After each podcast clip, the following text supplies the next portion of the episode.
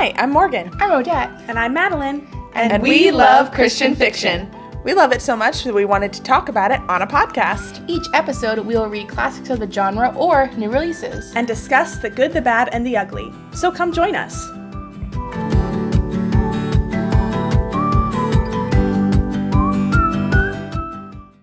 Hello, everybody. Welcome, Welcome, back to another episode of Redeeming Lit Podcast. Redeeming Lit Podcast. We're here for a hybrid. We had so much fun with our yes. first two hybrids that we thought, let's do it again. We're not going to stop anytime soon. No, this is, this is too, stop. This is too fun. No, it's too fun. Um, so what do we got going on today, ladies? Whoa. today, today we are reading we we read. Yes. We read. I always you always do that, and I always do. Why do I do that? Okay, we read uh the novel The Wayward by mm-hmm. Tabitha Caplinger, mm-hmm. and we just got done with a lovely chat with her, and we're about to dive into the book here. Mm-hmm. Super exciting. We also have a guest whoa, on whoa, the pod whoa. with us today. Friend of the pod, guest of the pod. yes. Guys, being on this podcast is literally now one of the coolest things about me. So that's that's not, true. true. That's not true. He's pretty cool. That's very cool. Danielle, welcome. We're so glad you're here. Yay. I am thrilled to be here. Literally, it's a bucket list item. So here we go. Wow. I love that we're making people's dreams come true. Yeah. Dreams come true. Podcast debut.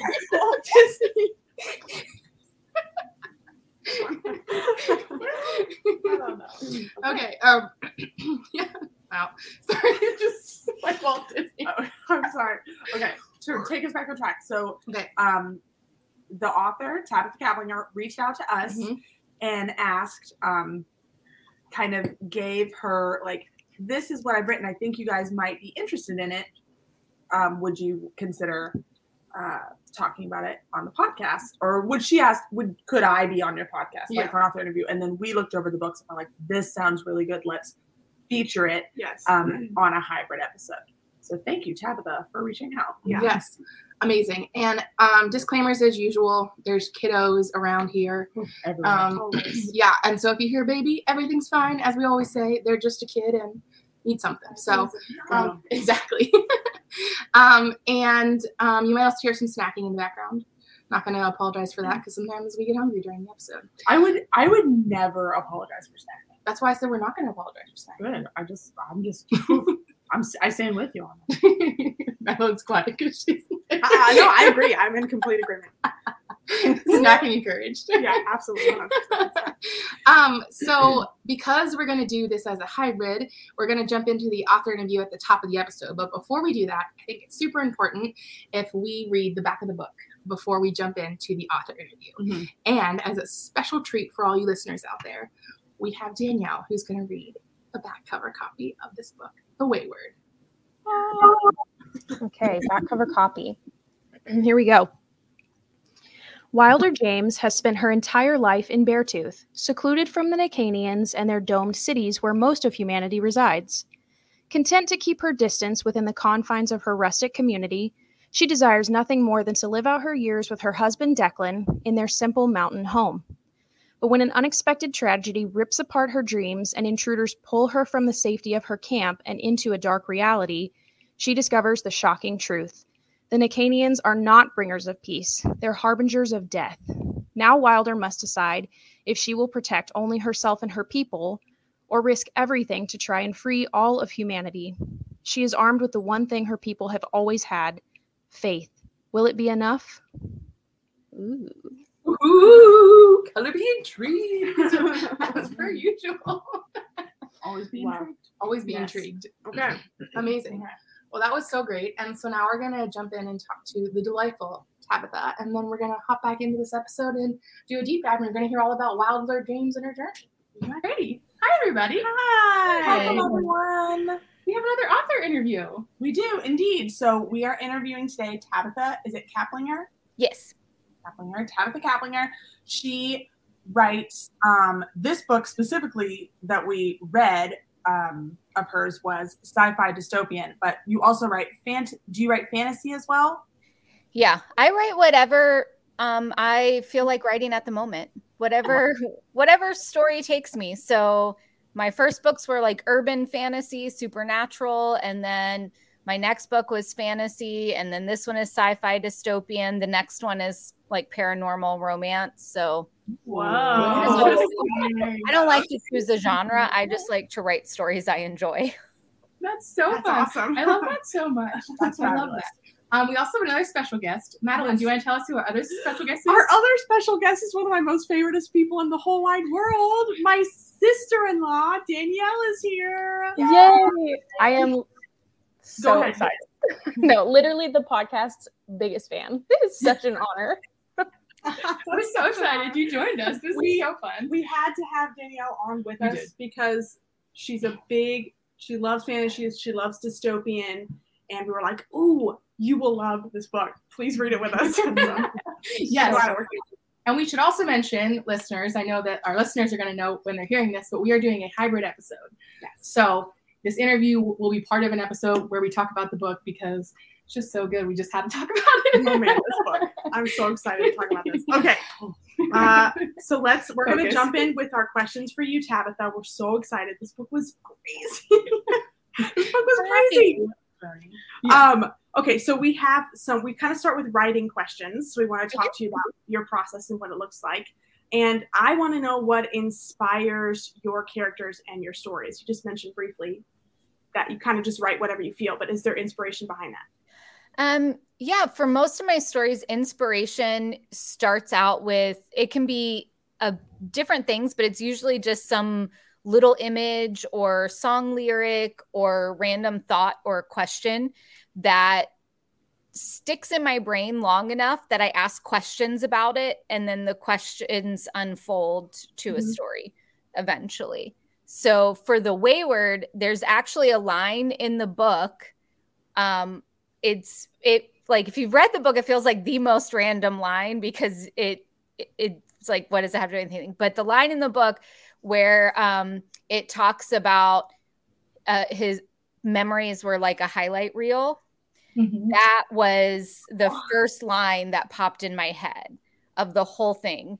And so asking about what so asking myself the question okay whose memories are are making a highlight reel what's on the highlight reel why is there a highlight reel what's happening that's what led to the rest of the book which if you read the rest of the book like i hate spoilers so i'm i'm We spoil things on Yes, episodes, so feel free to spoil. I just am very vague all the time because I just am like, no spoilers. But if like based on the rest of the book, that's a very small moment that doesn't Yeah, seem to make right. sense how everything else came from that. So but it did. And that's how most of my books start with just one image, one song lyric, one thought that just goes crazy. And from there, I just, um, once I have asked enough questions to have a basic story, like, okay, now I know what's going to happen. Maybe I, I just start outlining. I make a Pinterest board. I make a playlist on Apple Music for oh, to write to and, and that and then I write book words until it's done. Awesome. Nice. Very- That's my process. It's very Yeah. Wow.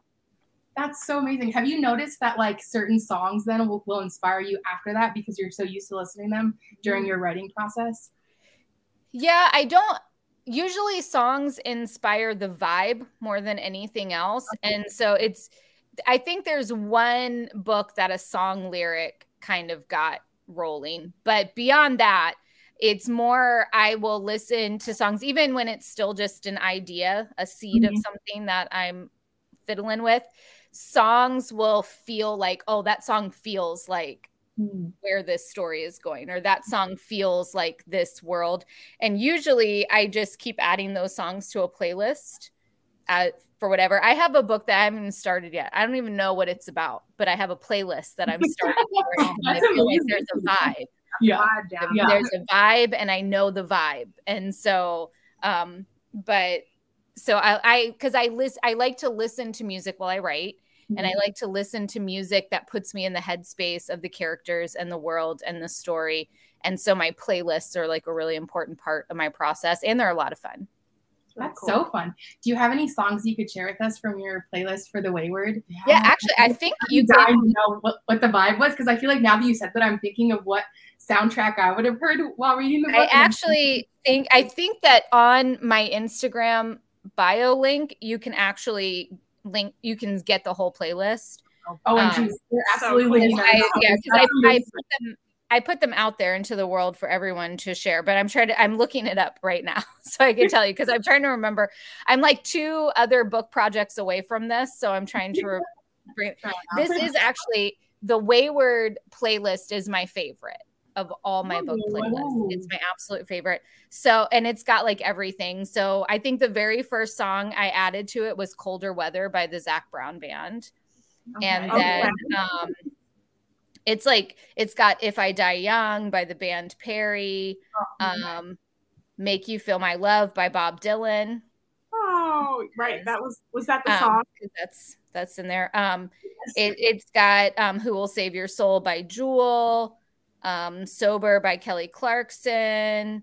It's got some Mumford and Sons. It's got Ooh. some Reba, some Rend Collective, some Sheryl Crow. Like it's very diverse. It's a lot of like I don't know. Like it feels weird, but when you listen to it, it feels like the book. Like it just yes. it's it's a lot of it's the it's I don't know. It's got broken by Seether, which just feels off.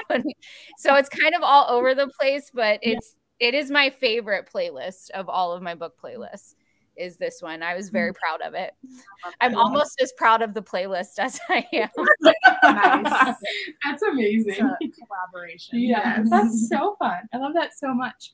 Um, so in your writing process, do you do any research? Because I feel like a lot of your books are very imaginative. So do you do any research or is it more that you just kind of vibe the music and let the story come to you? It kind of depends on the book. So for my first books, they were set kind of in a small town that was inspired by the town I grew up in. So I didn't really do a lot of research for that because I knew the location. I kind of knew what I wanted the setting to be. It was all based on real life things. Um, and the rest I just made up in my head. So I did what I wanted. Um, but then my next book, The Wolf Queen, because it has kind of some Nordic and Viking vibes, I did a little bit of research for that on like Viking funerals and clothing and armor. And um, I remember distinctly doing a lot of research on how many miles can a horse travel like in one day and things while trying to set up spacing yeah, in my yeah. world. Um, the Wayward wasn't a lot of research because it set in a future US mm-hmm. and, and so anything that um is made up was made up like everything else was normal. But i did do a lot of pinteresting. Yeah that's a word. We'll make it a word. Um and setting and the vibe so the wayward is a lot more yeah the wayward is a lot more vibes. Mm-hmm. and then the project that i'm working on now that i just started has been a lot more research because it's um it's got some it, has got a very different setting. I'll just leave it there because i'm not really to share anything else. A little bit of it's got a very different setting that it can be mostly my imagination but i have to ground and for this one especially i have to ground my imagination a, a little bit in reality and the reality of part of the world I don't know a lot about. So I'm having to figure things out. All right, mental note. Keep an eye on yes. whatever you're going to be releasing in the future. it has a code name. I don't until I reveal a title. My projects have code names, nice. so I can talk about them on the internet. And so this one is Project Poor Unfortunate Souls. Okay. Okay. So, you can, you can take from that what you will. Love it. Okay. And we we will take we will take just racing. um, okay, so uh, how did you get your start as a writer and did you always want to be a writer? Um, that's I did I I did and didn't always want to be a writer. I've always loved stories. I think I've always had a very vivid imagination. I've always had stories going on in my head. I just never thought that I would be a writer. And when I did start thinking about being a writer, I didn't think I would write fiction. Um, my husband and I have both been pastors. I'm an ordained minister. We've been pastors for 20 years. And so when I first started writing, I thought that I would write nonfiction because I thought that's what mm-hmm. pastors do. And I didn't enjoy it. and so um, I got an idea for a story while working with some of my um, some of the girls in our youth ministry at the time and listening to them talk about books and what they were reading. And I just like I say I always love stories in in any form. And I got this idea for a story. And so I started working on it. I was probably just about 30 at the time that I started writing it. And from there I just really fell in love with writing stories and mm-hmm. so I kept doing it. And there's probably there's a much longer story about writing and becoming a writer, but it will take a really long time to explain. But that's the basic. I didn't really think that I was going to be a fiction writer, and now I can't imagine not mm-hmm. writing stories. It's like I always have a story in the back of my mind. It's kind of relaxing for me to write most of the time until I'm at it's it's relaxing for me to write a first draft. That's very fun. Once it goes to my publisher and I get edits back, then it starts getting stressful. But um and it's it so for it's something I really just enjoy doing. It's a nice creative outlet and yeah. Yeah, I love that. Okay. Okay. Um, now we're gonna move on to yes. book specific questions. Wow, do you want to take yes. Okay. So, what was your inspiration for uh, creating the I don't want to mispronounce it Nic- Nicanian. The Nicanians. Yeah. What was your inspiration for this race of aliens? Um, sorry, my computer beat. It was a, a mix of a bunch of different things. I think one, uh, it, as weird as it is, kind of a what started the path that they took was actually I love the show Stargate Atlantis and the Wraith mm-hmm. aliens. Yes. And so they kind of are a little bit, but not scary looking. So I was like, ha- so that was kind of an initial like starting point for the Nicanians.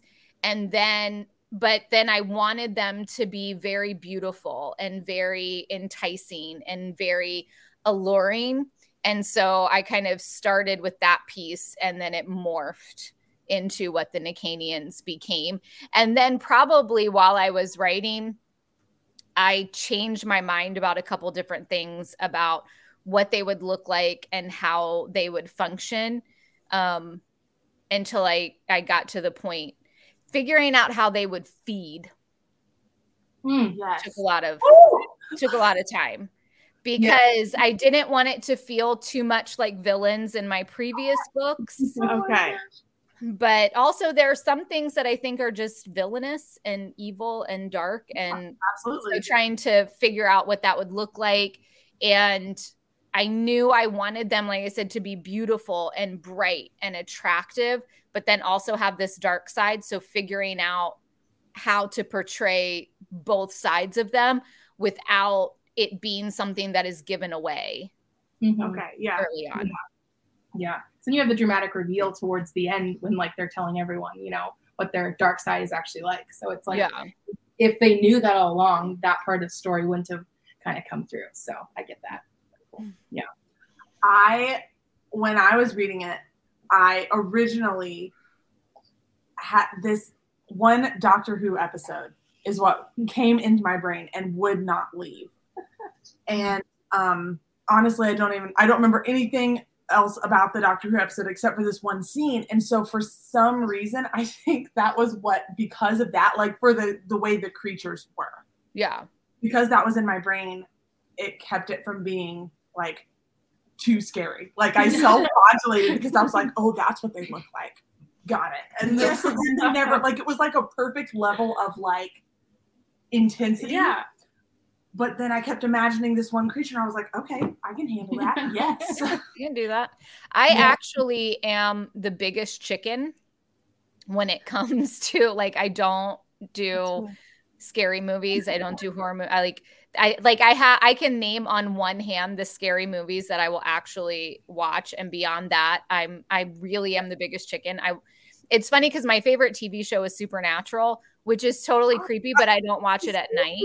Um, and and, and I watch like and when it when I was watching like the especially like the first two seasons, then it got way less creepy. Yeah. But the yeah. first couple seasons and I would watch like SpongeBob afterwards as like a palate cleanser.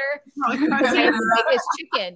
So in my own books, like there are demons and there are zombies and there are creepy alien soul eater things and so but in my mind they're never i don't think as creepy as they are to other people i don't know if it's just because i know and i know all the things or i picture them differently but even with my first books i because I'm such a chicken and I just really didn't think that they were that scary.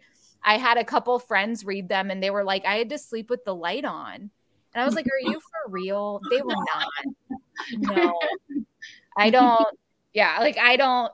It's not because I don't get creeped out easily. I get creeped out very easily. I can't even watch the commercials for certain scary movies that pop on. That's enough. Yes, I feel so, that. so I feel like probably they're way less creepy in my the way I envision them than the way maybe other people envision them. I don't yeah, know. I get that. I had to reread the description a couple times when when we meet the first one. What's his name? Cat Cat Casimir. Casimir. Um, and I literally was like, is he is he a bird? And his sounds like I was trying to figure out what he looked, and then I was like, oh, this dude's looking like aliens, like. and but then as I read it, and then they become kind of they have this dark, sinister side. But it was one of those things initially. I was like, "Wait, is this a cute his town?" Like I was trying to like yeah. yeah. but I was glad I read those parts about the soul eaters during the day. To be honest, I'm pretty sure. I'm pretty sure when I got to the part where you finally start to like see that dark side of them for the first time, I had like one hand on my iPad that I was reading and the other one just like clutching the couch, like stabilizing myself while I was reading. It was scary for me and I loved it. Okay. yeah. Yeah. Very well written. I think you're also a very descriptive writer. So it was very easy yes. to to picture and you're like, wait, what's happening? Oh, it was no, it was very good. It was, it was so, so, good. good. Super well done. I'm glad. I always worry. Like I never feel like I'm descriptive enough. Mm-hmm. I always feel like I could do more. Like, am I giving enough? So that makes me feel better. like, okay. Oh, yeah, that was great. That was really great. So good. So good. Um, before we jump into faith-based questions, ladies, any other book-specific questions? We wanted to, Danielle, if you have any too, you can oh, jump yeah. in at any time. Yeah, don't feel like this is just our show. The only, you know, the only like book um question that I I don't know why you guys are laughing, but this isn't our show, and Madeline goes, but it is our show. it literally is. You literally make the rules. One of the like book questions that came to mind is this is this is the first um, of your books, Tabitha, that I've ever read. But I know that you have also written fantasy in addition to this being more like sci-fi dystopian. Mm-hmm. Is one category harder now now that you have like both of them that you have written do you feel like fantasy versus sci-fi dystopian like one of those is more difficult for you or do you enjoy one of them more? Um i don't i think i feel more familiar with fantasy. I think it's it like when i'm writing it feels more in my wheelhouse. The wayward felt very kind of outside of that and i don't know if that's because of the genre or just because of the story itself. Um, that story felt very different emotionally for me to write it than other things. It felt a lot harder to write from that emotional standpoint and things that the characters are going through than it, it like felt heavier. Sure. So that made it hard. So I can't, I don't know that it was the dystopian sci fi part of it that was that way or just the story itself.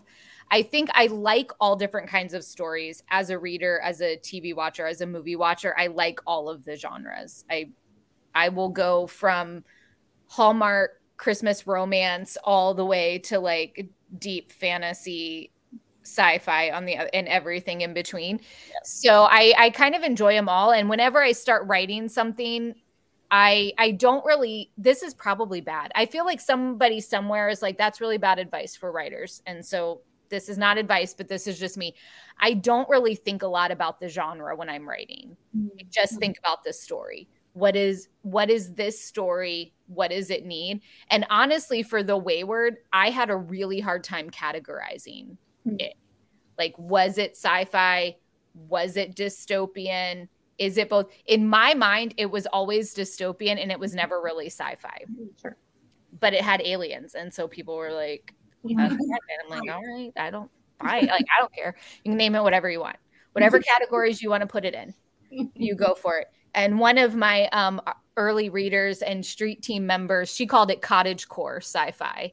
And I loved that. I was like, that feels that feels good. That feels Yeah. right.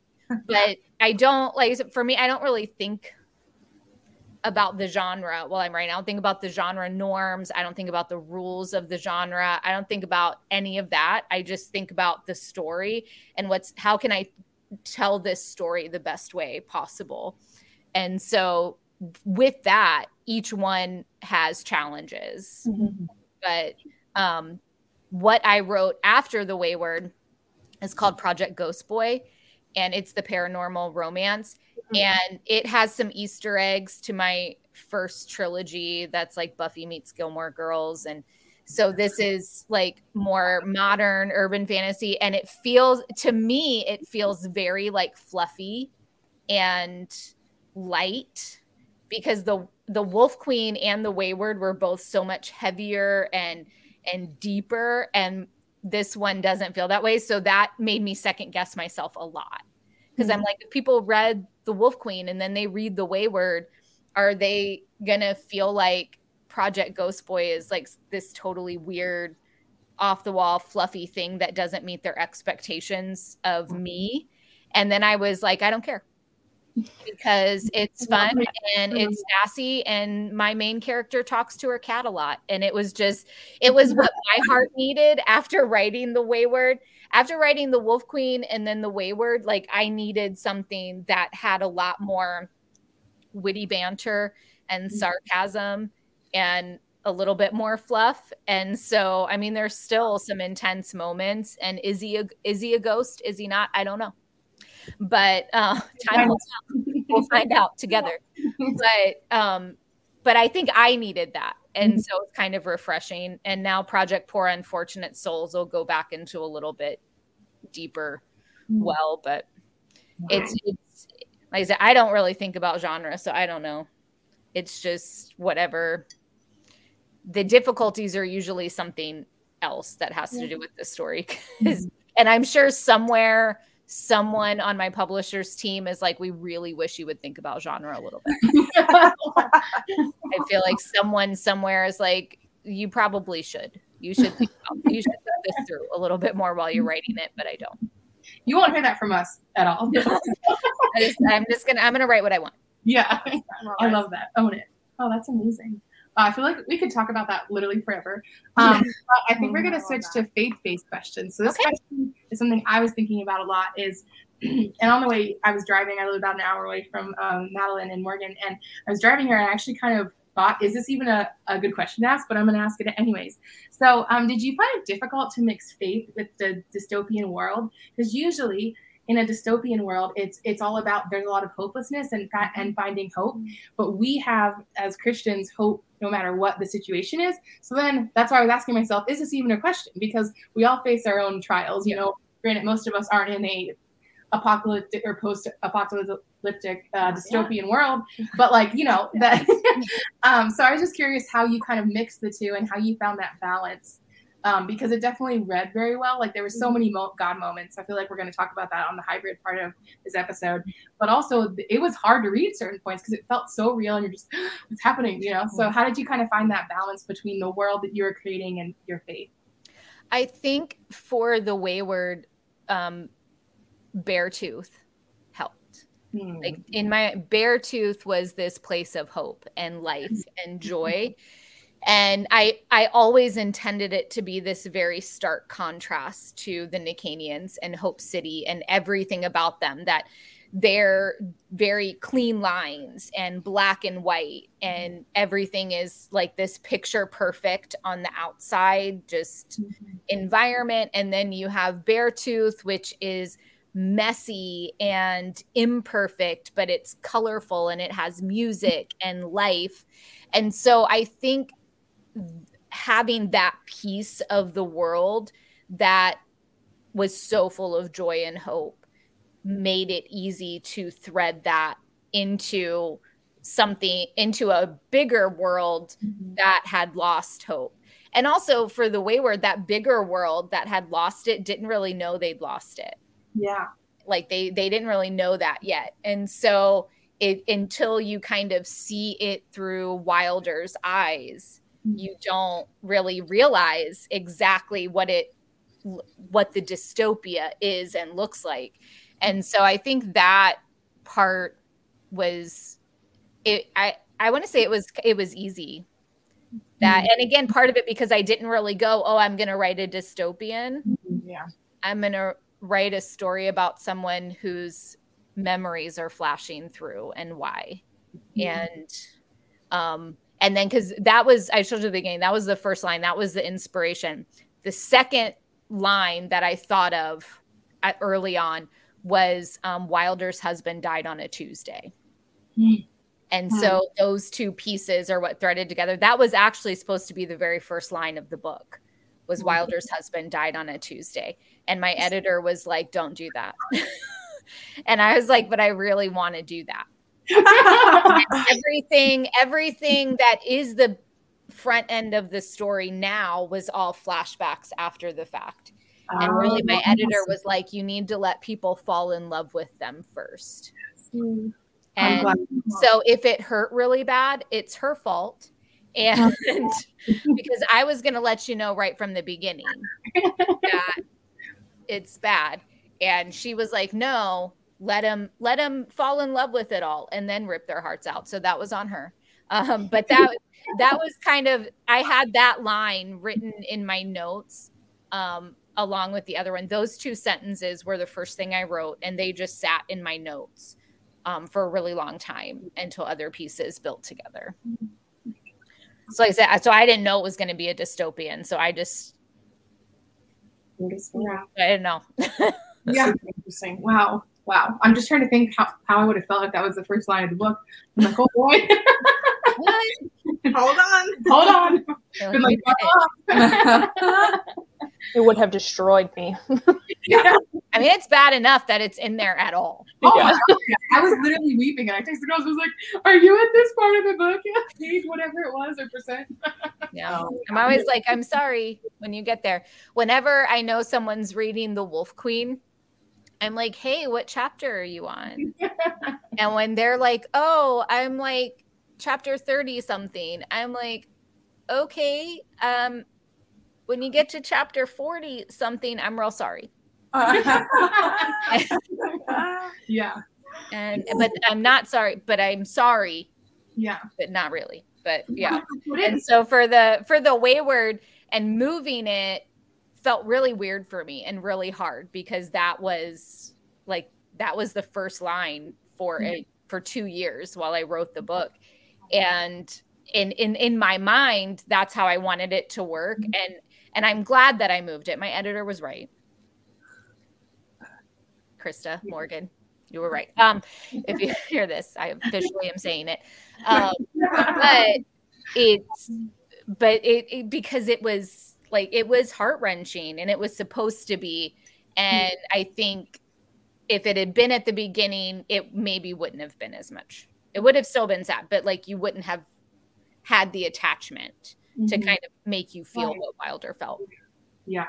I feel like you really got a snap a snippet of how she obviously it, it's character, but like you're not experiencing that for yourself. But like, whoo, you felt it on a deep level by even that early on in the book. So yeah, you did a good balance for sure.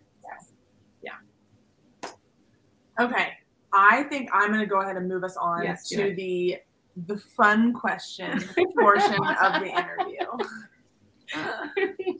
They're all fun, but um, Tabitha, if you could have dinner with any fictional character or characters, who would it be? But they can't be your own. That's rough. Fictional care, but they can't be my own. I think um oh wow. Cuz I would I would very easily say one of my own and it would probably not be who you think it would be. But Ooh, wait, now I'm not going to tell you because you said it couldn't be my own. um, like you ruined your chances. no, it would if it was my own, I would say my um, little ragtag group of demon slayers from my very first books because they're hilarious and they have the best food. And so that and that's important. If it if it was another fictional character, I I would want to have dinner with Aslan from. Mm-hmm. Oh yeah, of course. Wow. Amazing. Or um, my second choice would be Scout from To Kill a Mockingbird. Okay. And, and, Go Set a Watchman, especially older Scout from mm-hmm. Go Set a Watchman. Okay. Okay. okay. Yeah. Whoa. Wow. Good choices. Imagine both Aslan and Scout at one. especially Aslan and Young Scout at the yeah. same. That would be that would be. Those are those are some of my favorites. Obviously, like C.S. Lewis, I love so many of C.S. Lewis books, and so, but To Kill a Mockingbird is one of my top three favorite mm. books of all time, and so I just feel like Scout is this really precocious, fun character, and it would be fun to just, I don't know, talk with her about life and mm. everything. Yeah, absolutely. Oh my gosh, I love that. Okay, is it me? Yes. yes. Tabitha. Do you have a top celebrity crush right now? My top celebrity crush crush is Jensen Ackles, always. Okay. But more than him, it's really Dean Winchester, who is the fictional character they play. Okay. I, I very much understand that I have a crush on Dean more than Jensen. But fun story because my husband um, just supports me in all things, including the ridiculous. Is a oh. couple years ago for Christmas, I had a very supernatural Christmas, and he got me all kinds of supernatural Christmas gifts. Oh, and he had this one that he got me that he's like, he's like, you're gonna cry when you open it. You're gonna cry. I'm like, I'm not gonna cry. like, what is like, I'm not gonna cry. And he's like, you're gonna cry. And I opened it, and he got me a signed copy of the pilot script and so the first, I pull it out, and when I realize what it is, the first words out of my mouth were Dean Winchester touched this. that's, what I said. Um, and so, and he's like, I know, I told you you were going to cry. Like he fully yeah, yeah, That's the did. most amazing thing ever. Oh my god! Also, great gift. Yeah, amazing. It was great. He got me like a keychain and some mugs and a poster. Um, we have another like little den in our house, and it's all decorated with like movie memorabilia and movie posters. And so it's got like Sam and Dean on the wall. He got me that, and yeah, all we're missing is a tiny little like Impala to sit somewhere yeah. Perfect. That's what I need. Some Funko Pops, but yeah. I gotta start somewhere though. um, rounding out kind of our last fun question. Do you have a favorite rom com? A favorite rom com. Wow. That's also a difficult question. There are choices that you're asking me to make. And I feel like they're definitive. I feel like I'm going to say this and then I'm going to be held to this for the rest of my life. um, here. Oh, wow. I like that you think that our podcast is going to. I don't know. I just feel like I know me and I know I'm going to be like, well, that one time I said it. I said it was my favorite. I can't go, I can't go back on it. There are, there are, I love a good rom com. And I, the one that keeps popping to, into my mind. So I'm going to say it is How to Lose a Guy in 10 Days. Oh, so good. And I feel like because when it came out, me and my nieces and my nephew watched it like a billion times mm-hmm. and just walked around like saying, calling things Princess Sophia and just naming lines. And it's our love fern you let it die. Like that's the whole thing. Like so i feel like that would it's definitely up there. And at the moment I can think of no other rom-coms in the history of the world. Like that's so that must be it. That's Yeah. all I got. So that must be it. Yeah, it's I feel like I've seen all of them. I just watched one last night. I'm like, I can't. It's gone. it's gone. It's gone. well, it seems like one that you stand behind. So I feel like that's Okay, that's I'll go with it. I will stay with that. there you go. Um, I think to kind of round out, we'd love for you to tell people where they can find you, um, and kind of if you have any upcoming projects or anything coming out, people should be aware. of. Obviously, we know about Project Project Poor Poor Unfortunate Unfortunate Souls. Yes, Be on the lookout, be so listeners. whenever that is. Um, so the the easiest way to find all the information about me and all my books is at my website, tabithacaplinger.com. And I do update my writing progress on projects there so you can see the word count and um and a little aesthetic if you look hard. Maybe you can decipher things. I don't know. Probably not. I didn't. I didn't put that much work into it. To me, I'm not Taylor Swift. I am not that not good at planting clues um, but it is there and and on my website you can subscribe to my monthly email newsletter where i send it, um, it's called live chosen moments. And once a month i send out a little devotional thought and then my recommendations what i'm watching what i'm reading book updates and anytime and all of my book news goes to my newsletter first. It eventually trickles down everywhere else as is the way but it usually goes there first and comes with giveaways and incentives. So that's there. And then of course i'm on instagram and tiktok and threads and all the all the places social Awesome. media places Yeah. Wow. Thank you so Yes, much. thank Oh you my so much. gosh. This was great. This was fabulous. yes it was so fun thank you guys for having me Absolutely. And thank you for writing your stories. They're incredible. So well thank you i'm so glad that you guys enjoyed it that makes my heart happy Thank you. all right. Thanks. Have a good night. Bye Okay, so that was so fun, you guys. Wasn't that amazing? Oh what a great interview that was. It was So much fun. incredible. Yeah, I feel, I feel like I could just talk to Tabitha for a long time about this. She's so interesting. Actually, like her, just her writing process. yes. I, you okay? Every author we talk to, I'm just, I'm always shocked at how different everybody's process is. Mhm, How differently they they think cre- if in a, from a creative standpoint, mhm. and it's fascinating to me. Yeah. Oh yeah, it's amazing. And also the fact that she uses music, it's so interesting because like the the thought of then like that music putting you in a headspace. Mhm. I feel like I do that. Like I have certain playlists Oh, for when I'm doing certain things or like you need to focus or you need to do something or feeling a certain way or feeling sad or whatever. And so it's interesting that she uses that for music. I love Yeah. that. I get that so much. I'm some of you know I'm an actor, and for every character I've ever played, I have a playlist That's amazing. for this character for whatever character. So she said that I was like, oh, somebody else does it too. You're like, I get it. totally get that. You're like, I totally get So that. cool. I really love what she said about not thinking about genres when she's writing. She mm-hmm. just like writes stories because I feel like with all fantasy and sci-fi, you're really only bound like by the rules the author creates. So I love that she's like just really like she has no restrictions on herself whatsoever. I think that's what makes her the author that she is, and she's a great one. So it was really cool to hear. Yeah, yeah.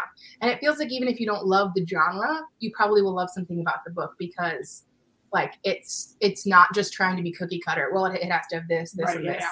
like check That's true. boxes That's Yeah. true. and like tropes and stuff. So, um, now that we've read the back cover, talked to Tabitha, should we do our star reviews? Let's do it. Okay, um, man. ladies, who wants to start? Oh. I don't know. Okay, Madeline, why don't you start? Okay. I'll go first. I'm literally. I feel like the past couple of books that we've done, I've literally been deciding on my star rating as I'm saying it, which is so annoying to me. Because I just keep wishy washy back and forth in my brain. But I think. I think I'm gonna go with 3.75. Okay. That's where I'm at. That's where I've landed. Okay, I love it. Um, I this is not okay. I won't say this is not after we've just talked about talked to Tabitha about her not adhering to genre rules or whatever. I'm just gonna go with this anyways because most people do. Um, this is not a genre that I would pick up typically. Um, I can count on one hand the number of like dystopian and or sci-fi novels that I've read. Um, I just don't I, I don't gravitate towards it that being said, it's not necessarily a genre that I dislike. It's just one that I don't read very often. So I feel like I'm unfamiliar with it in that respect, but not in a not in a way that completely turns me off to it, if that mm-hmm. makes sense. Yeah. Um so there's a lot of things. The story I thought was fabulous. I thought it was super well written. Um I talked with Morgan about this a little bit. The characters were like okay, some of the char- like some of the um like alien characters like Hesperia, I loved her character. Yes. Oh my gosh, I thought that was character was amazing. But like the main character, Wilder, I was like, I wish I I wish I would have known her more. Mm, yeah. Um, so I think that brought it down for me a little bit. But as far as the story goes, for being a something a genre that I'm like, oh, I wouldn't normally pick that up. I was like, wow, this is. I was shocked at how much I liked it. That's cool. Yeah. What nice. Morgan? Um, I I rated this book 4.75. Whoa! I loved it. nice. that was so good. I she said 4.75. I almost gave it five stars, but then I was wow. like, but then I was thinking my other five star reads, and I was like, uh, it's close. But I, I love sci-fi. I don't read a lot of dystopian, but every time I do, I love it. And I always like this is what happened when I was reading this book. I was in it and I was thinking, why do I not read more of this? I love everything about this. It's so it feels weird to say fun, but I was having so much fun. Just like being in it and it's adventure and intense and you're like boom, boom, boom, boom, boom the whole time. And I love that. Like I'm such a plot reader. So stuff like that just really works for me. If it's just like constantly something else is happening, and then you're like throwing aliens, and I'm like, what the heck? Yes, throw in some more. It's great. So 4.75. I loved it. That's there was awesome. very little that I did not like. Hence the high rating. Um, Danielle, do you want to go next, and I'll finish yeah. your star rating? Yeah, I absolutely will. Um, so I on Goodreads I gave this book a four. So I'm going to go with four stars. Um, and I actually feel like this book broke the mold for me a little bit because of two two things really. For starters, I typically don't love books about aliens, but they're also usually set in space. So for me, I I gave this book a higher rating because right out the gate I was like aliens, ooh, I wonder if it's going to be my style. But they were on Earth and that dystopian element to it I think really like carried me over so that I gave it a higher rating. Um, I also typically don't love books from more than one perspective. So the fact that this book jumps in back, jumps back and forth between not one, not two, not even three, not even four, not five. even five perspectives, I wondered what that was going to be like. But Tabitha really broke the mold for me because I I really enjoyed this book. I feel like I'm um, most of my like ratings on Goodreads are usually like pretty low. I'm not somebody who really gives out like high ratings. So for me, a four, it's probably one of the highest ratings I've given on Goodreads. I feel like I'm usually kind of stingy. So I actually, I really, I really enjoy the book. Amazing. Amazing. That's awesome. I love that. Um, so Whoops. Little tiny. He's fine. Um, so my star review is gonna be 3.5. So or 3.75. Here's the thing I'm oh, torn. Man. She's what you watching too. Uh, you know what? I'm gonna go with 3.5. Okay. My first my first got. So I really like this um, story. I thought it was interesting, but I don't love dystopian. It, it puts me in a very weird headspace, um, and I have to like I don't know what it is about. It. It's been that way since I was uh, in high school reading dystopian, or even if I watch like a dystopian film, I do like some of them. I've seen them, some of them more than once, but there's just something about the genre that I don't know. It's very jarring for me, um, and a little bit alarming. But the story itself, I feel like she did a really good job, Tabitha did, of weaving other elements. So you didn't feel like the only thing that you were reading was a dystopian book, which makes sense if she was like, I'm not just writing dystopian to write dystopian. Um, yeah. So yeah, I definitely enjoyed it. Um, I don't know that because for me, when I think about like four, four and a half, five star ratings, it's like I would recommend this book to anybody. I think that it would have to come with the disclaimer for me, and that and that and that's just how I do ratings. I'm not sure, saying yeah. everyone does, but I feel like I would say like, well, three point five if you like those kind of like books, like even if you, I think I think you like fantasy or that kind of stuff, like where you like worlds that aren't our typical day in and day out. I think that people would like that, but I feel like the little disclaimer to me has to come with it that you know it's not because I, I don't honestly know what what I was expecting. I also thought it was going to be.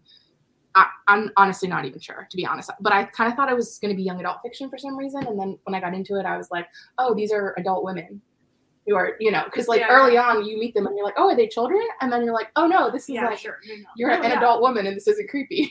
this is love." This is love.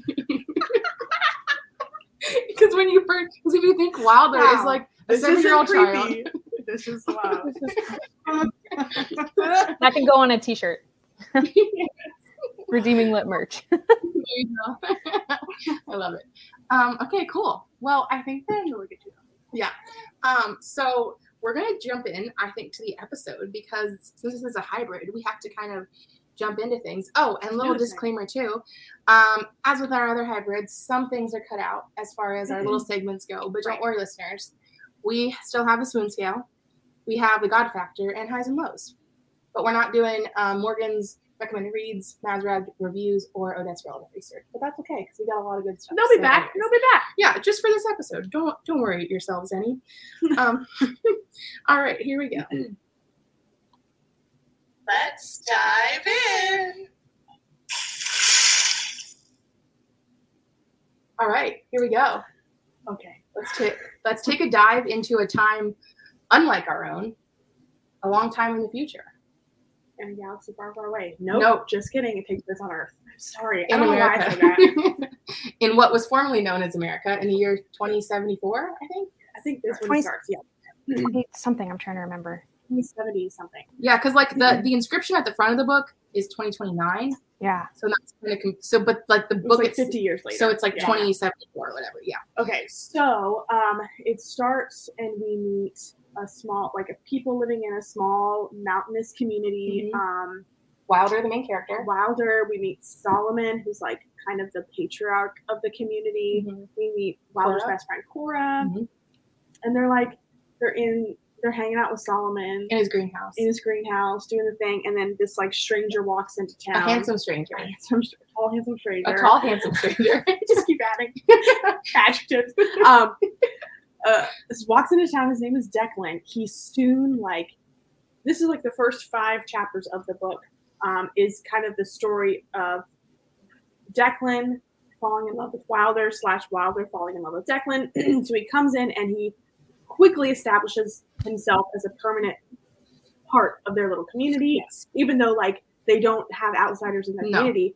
But you get this idea that there's like this is you you you learn early on this this is some sort of this is a dystopian situation um and that declan is coming from the like The city, whatever yeah. like the city so that's Yeah.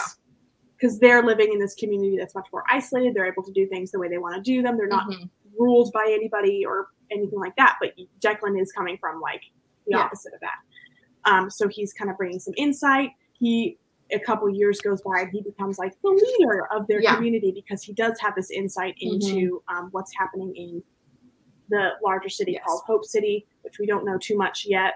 I don't even Um, know how far away it is, but it seems like it's pretty significant from later on we find out that it's like 14 hours by car. 24. 24. Oh, I thought it was 14. Oh, okay. Either way, it's definitely double digits hours away. So that would be that's like driving from the top of the country to somewhere Yeah. in the south. Yeah, which kind of makes sense because they talk about being from the north, so it kind of makes sense that like the Hope City would be in the south Yeah. Yeah. Um, basically, early on. the first five chapters, Wilder and Declan get married, fall in love, get married, It's so sweet. and then they're like, okay, this is what we're gonna do. We're gonna live our lives together in this lovely community where Mhm. nothing is going wrong and everything is. hmm then it shifts, Yeah. and we start. Well, we Big- get. Well, do we get the do we get the perspective of of the people in Hope City? Well, we get the perspective first that um that so in the first like six chapters, five six chapters. You go. um Declan goes like he's gonna go to because he like is he's very resourceful. So he goes out and he's basically like he tells um uh, Wilder that he's gonna go out with some other guys from the community and they're gonna go like get supplies. Um and basically the other guys come back and they tell Wilder that Declan's dead, and it's very you're not expecting it. Like They got, and yes, they weren't when- expecting no, and they were ambushed, and they were like by the Niceans, like Nicanians. Nic- Nicanians, the the um, quote unquote bringers of peace. And so you're basically like in this place as the reader, and you're like, what? what is happening? This is so traumatic for the beginning of the book, and then you meet Casimir, Casimir, who's like the leader of the leaders of the. the high ruler of the Nicanians. Yes, thank you. And which are a race of aliens Mhm. who 50 years ago came to Earth and The peace bringers. as the peace bringers and established themselves as like basically heroes of people until they essentially brainwashed the entire human race into thinking that they were heroes so that they could use them for their own purposes. But most of the human race is still under the illusion, the facade that they are the Nicanians are the bringers of peace. yes, not the doers of evil. There you go. I was like, I was trying to think of some words. Okay, Um, so Casimir. So you meet Casimir, and basically, like early on, to to be honest, when I first read this, because you're like, oh my god, Declan is dead, and you don't know who Cassian is. Casimir. Casimir. I'm sorry, I'm gonna do that every time. I just want to say Casbian, and that's not his name. And so, anyways, he. I at first thought because they're like, oh yeah, and different genre, every, everything's different about it, but like it switches from Declan's death right to him, and I was like, wait, Is love this is be like I didn't know what was happening, and then I was like, who, who is this creature? Yeah. and then you basically find out that they have this really evil side, and they like, because I think pretty early on you kind of learn about their that they've like tricked humanity. yeah, and that they that they basically suck their souls out of them. they're soul soul eaters. Yeah. Mm-hmm. You're very gross method. Not the peaceful, um, like organization of or species that they've kind of like led themselves to be perceived as. Yeah. It's a, it is a facade. Yes. Um. And they have this so they're basically Casimir is sending out um, teams or legions of his soldiers Mhm. to go and kind of infiltrate all these isolated communities of which Wilder and Declan were a part of one in the northern regions of the of where they are the, yeah. the co- North America. unquote. Yeah. um, to try to like bring these people down because they're trying to implement this large, broad master plan of um, artificial insemination and incubation and trying to because they have okay they have this ritual Mhm. called the sacrament Mm-hmm. and Happens every three months. sorry tabitha we're going to spoil everything um, but our listeners know listeners we're about to spoil everything um, If you know, you know. if you know you know Pause the episode. We haven't spoiled anything except the, the tragic death, but that happened at the very beginning. So Yeah. just pause it, go read the book, and come back and then listen if to the If you don't want to know if you don't want to spoil the thing But if you're like Morgan and you want to know, keep us. So they they are instituting this big master plan to um, create this, this breeding facility Mhm. where they because right now they do the sacrament um, every three months and they have to have it in quotes to like Survive, feed, yes. to survive but really they're like feeding off of human souls um, and so they're running out of humans to Because feed they started with of. villains, so the world was okay with it because it was villains. anyways now they're like we're just going to start this big breeding facility and then we'll just harvest humans for our sacrament But it's going to take time because it's like you got to wait for the human to, you know. be an adult. Yeah. Okay, so that's what they're doing. Um, so they have started sending out these soldiers to go like kind Mm-hmm. of figure out what's happening in these isolated communities in the north and try to like bring these people down, Yes. these capture these people. Yeah. Um, We meet um, the other like three main characters in the Nicean world. Nicanian. the Nicene Creed. That's why you're saying that. Nicanian. She knows her creeds. I do apparently, but not pronunciation. okay, so can we talk about his relatives? yes. Woolston is his brother, and he's the like the lead of the general of his armies. Mhm. of Casimir's armies, Mhm. and then Hesperia is their sister, Mhm. um, Youngest sister. youngest sister, Only sister, but youngest of them all. Yes. and she is self-proclaimed not like them. yes. Like you meet her from the very first time that you hear her name mentioned in the book, read her name. She's not like them. She like has a lot of empathy towards the humans, and when they had servant, when they had human servants living in their like, what do they call it, the citadel? Mm-hmm. Um, she like befriended one of them, and, Theo, and they fell in love. and they fell in love. It's it's insinuated that they fell in love. And that like he showed her all these amazing things. like like, music and art and books and they don't have any of no, that. they have they have none of that. Um, it's soulless. Yes, yes. Get it? Why Yes. they're feeding on human souls. Um, so you meet her, and then you also meet Wilhelmine, which is I'm not sure if I'm saying that right. Um, Don't look at me for that. Wollston's Wife. wife. Thank you. Um, and um, so pretty soon, I feel like okay, this is where this part gets really blurry. So if I'm Okay. messing things up, but basically, We got you. um, you find out, which like you had, I had a little inkling, and I was so excited when Hepsa hears Hesperia. Hesperia. Hesperia. Tabitha, this is nothing to do with your ability to write names. I'm just not good at pronunciations. Um, so, anyways, um, so uh, she hears this almost like an animal-like sound at night in the citadel, and so she goes and investigates and finds a man who clearly looks like kind of a shell of a human, like he's clearly been He's tortured in a dungeon. he's in a dungeon, chained up, can't really speak, but she hears him uttering the guttural word wild. Oh my god. And Yeah. you're like, could There it be? he is. It's Declan. It's Declan. And at the same time, it's been like the Wilder is kind of trying to move on past her husband's death, and they're like, you need to be the leader of the group now. And also, she finds out that It's, like, it's been like maybe six months. Yeah, and she finds out basically that um, Declan had been putting things in place for um, the other communities to like communicate because he was concerned about this kind of infiltration slash attacks from From the Nicanians. yeah from the Nicanians, and so um, he basically um, she's kind of mad that he didn't tell her, but then she's also like, okay, well we got to prepare for this. So basically, they're preparing for the inevitable um, Being attacked by them. they don't know why they would be though, because they obviously don't have the inside scoop that we have about them, like you know, basically harvesting humans. But um, they basically like she is like, and so they they kind of take you through di- different parts of that, like what that looks like, and then another group comes over and is like, our village was attacked, and they took a bunch of prisoners, um, et cetera, et cetera. So um, So the next thing that happens, right, is um, there's a, a small group, including Woolston is there, and a small group of soldiers Mhm. does show up at Beartooth, which is the name of their town. I don't know if we say that or not. Yeah. Um, and uh, basically, Wilder disperses, keeps everybody from getting hurt. yes, because By she, basically saying, "Hey, just take me to your your high High- supreme leader, high ruler, And I will- leader, high ruler." and I will share all the information I about have the about Northern- the northern.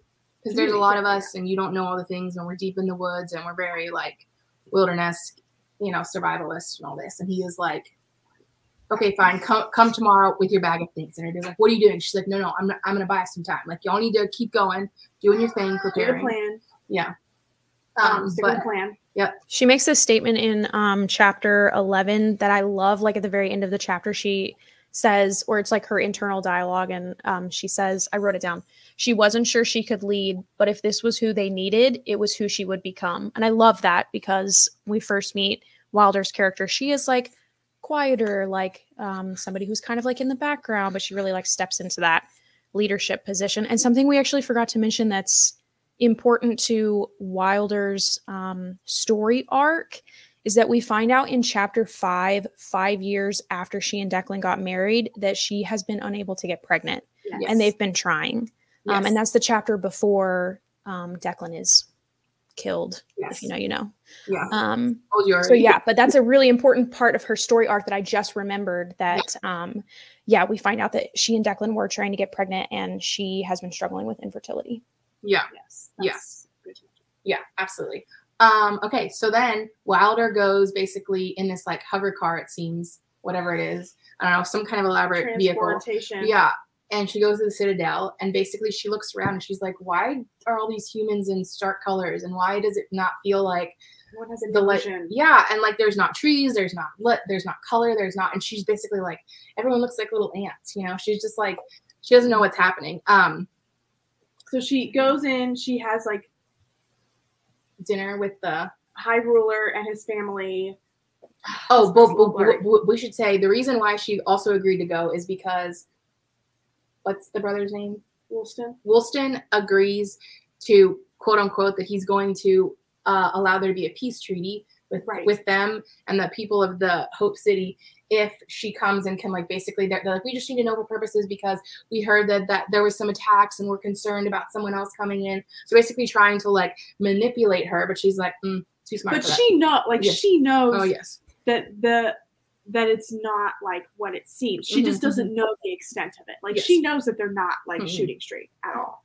They think they're playing her, and then she is also at the same time playing them. The Yes. game of wits. absolutely A game of wits. a game of wits Um, you know wits about you during a game of wits I wish that you all could have seen Odette's face just then. Okay. Um, so then, pretty soon, early on, um, at the dinner, like the same night she gets there, she meets Hepsa, Hesperia. Hesperia. Yep, that's what I said. no, it's not. Um, and what you meant. basically, she she she realizes pretty early on that she's not like the others, Right. And that um, she's she she's offering information yes yes for sure and Um, warning her and warning her and basically like listen this is how my brothers are like Right. you know they're crazy. um, they're psycho. Yes. And then um with I can't I think it's the next morning though. No, it's that night that she shows her she takes her down to see Declan and then shows Wilder that Yes. oh my god, that scene. In the craziest scene where you and that is where you first get an idea of what their um of, of what of what the aliens are doing. to people. because before then you don't really know but then the way that tabitha describes like the Declan. state of declan emotionally and like physically you're like okay they're they're soul feeders they have to be soul feeders like the way she described it was so You're saying that as if that's Powerful. something that everybody knows. oh What if what if it's someone like me who was like, I don't understand, half the people are alive and half of them are dead when they're done. And it's like if they find them to be a challenge, I think they took some but I don't know. Is are, are soul feeders a thing? well wraiths are a thing like a wraith character isn't a wraith like a normal thing I don't In know this what genre? that I don't know what that Yeah. word okay For sure. me, yeah okay wait let me look it up let me look it up Do you know about soul feeders, Morgan? Is that a thing? yeah like a wraith I would agree that she is saying it very casually. No, I don't know. danielle did, you know, did a soul feeder. I mean, I- I've definitely read like plenty of fantasy and sci-fi books that contained um, some form of mythological creature that did in fact feed on souls, and there's probably a wide span of different creatures that those could be. So the idea of a soul feeder could probably be like a billion different things. But if you read a lot of fantasy, it probably would sound like any old thing. You know what I mean? Huh. Show Danielle the picture that popped up when you looked up the word term race. I'm terrified. I'm terrified. Cars. Did you did you spell it right? apparently not it's oh there is a there's a rolls royce wraith well, I'll be honest with you. I'd rather look at a picture of that wraith that's a car than what I think might pop up if you just googled the word wraith because I Oh, have the emotional constitution of a 3-year-old. like a dementor it's like it's a dementor like from harry potter Yeah. I get it. For someone who reads a lot of fantasy, I'm also terrified of everything. okay I, okay when i was reading it i when i read that scene where Yes. she Hesperia takes wilder down to declan i was like oh my goodness like they're sucking his soul like Oh. that's i just that's what Oh i thought God. because of the way she described. I thought it they just like defeated him, is what I thought, and like he was a shell of who he was, but I didn't think it was like oh a soul feeder. i also thought okay well But here's the thing: mind. it makes sense know. then once you read more. But like I didn't know soul feeder was a, a thing. I mean, in the in the fantasy like kind of. Anyways, well there you go realm. There you go. That was a good word for fantasy. Um, so then um, Wilder and Declan and like she's basically like, well, we're gonna get get you out. Because um, Heps- no. Hesperia. but Yes, time yes. is running time is running out because, because remember the high rulers and wilson are playing wilder she's also playing them so she has a meeting with them. The next morning. And basically she's like they're like tell us tell us the location of all these um, isolated communities. Tell us how many people are there. Tell me if they're armed. Can they defend themselves? And she's like trying to be super vague. And basically, Casimir's like, all right, well, this is over now. We're done. And um, we're capturing you. And we'll just use you in our little um, in artificial insemination and incubation process here because you're worthless to me now. Yeah. And so, like, it all goes south immediately. And they literally cart her away to this chamber where they're preparing to breed humans Yes. Um, which is where we find out she like she wakes up from in this like Haze. fugue, Yes. hazy state, and she's like people are like she's strapped to some chair, and people are talking around her and basically saying like, oh, she won't work, she's barren. Like, just just put her and save her for the sacrament. Yeah. Which thing. And because because this is a dystopian world up to this point, her only understanding has been that she's never been able to get pregnant. So at this point in time, like actually hearing the word barren used really like Yeah. finally breaks something that was like probably fully like crumbling inside of her. Mm-hmm. absolutely. Absolutely. Especially given the fact that you're also pinned to like a thing by aliens probing you, literally. Literally. Literally. Literally. And then you hear this, like that's, Terrifying. that's gonna need some serious therapy after. Yeah, you're you're I, I needed therapy after I read that. I'm gonna talk to my therapist. I'm just really struggling with this. okay. okay. So, who? Let's let's get through the end of this. Oh my god. Okay, Here so we go. I'm so- telling you guys. so they escape with Because because Fairy's like, I'll get you out. And yes. Wilder's like, don't forget Declan. And she's like, I did. No, but she Let's gets go. she but she first has to get uh Wilder out of that whole situation. Oh, yeah, yeah. yeah, It's craziness. Yeah. She gets her out. She knows all these secret tunnels that were used when they had human servants but have been like kind of sealed up. So she gets them out, gets Declan, and they go through the tunnels. through the tunnels. But when they're outside of the citadel, there's this place called the colony, Mhm. and it's basically all of these people who have survived the sacrament, and they've literally just chucked them Yeah. outside of the citadel. Yes. And these people, some of them are like alive and like trying to live still, and it's horrifying. But these, the people in the colony, the main kind of guy in the colony, his name is Matthew. He's kind of the leader. He recognizes Declan. He's like, "Oh, I knew your mom and dad." Small world. Um, And then, then he also recognizes because Hepsa's with him. Hesperia is with. Hesperia is with him. And so basically, they're like, "We have a car. You should get home. You've got to warn people." They're like, "We're yeah, we're gonna do this. They, They're coming. we're we're yeah Yeah. We this is we've got to come up with a plan essentially because this is what's going down in there is insane." Yes. So they get home. Meanwhile, Declan's like kind of in and out of it and like very sickly. Right. And like He's got to recover. And Yeah. he's recovering. He's had his soul is being shut. He's just multiple had times. several years of his life taken. You've just had one year of your life taken away. Tell How- me, How, how do you feel? feel? What's that from? Princess Bride.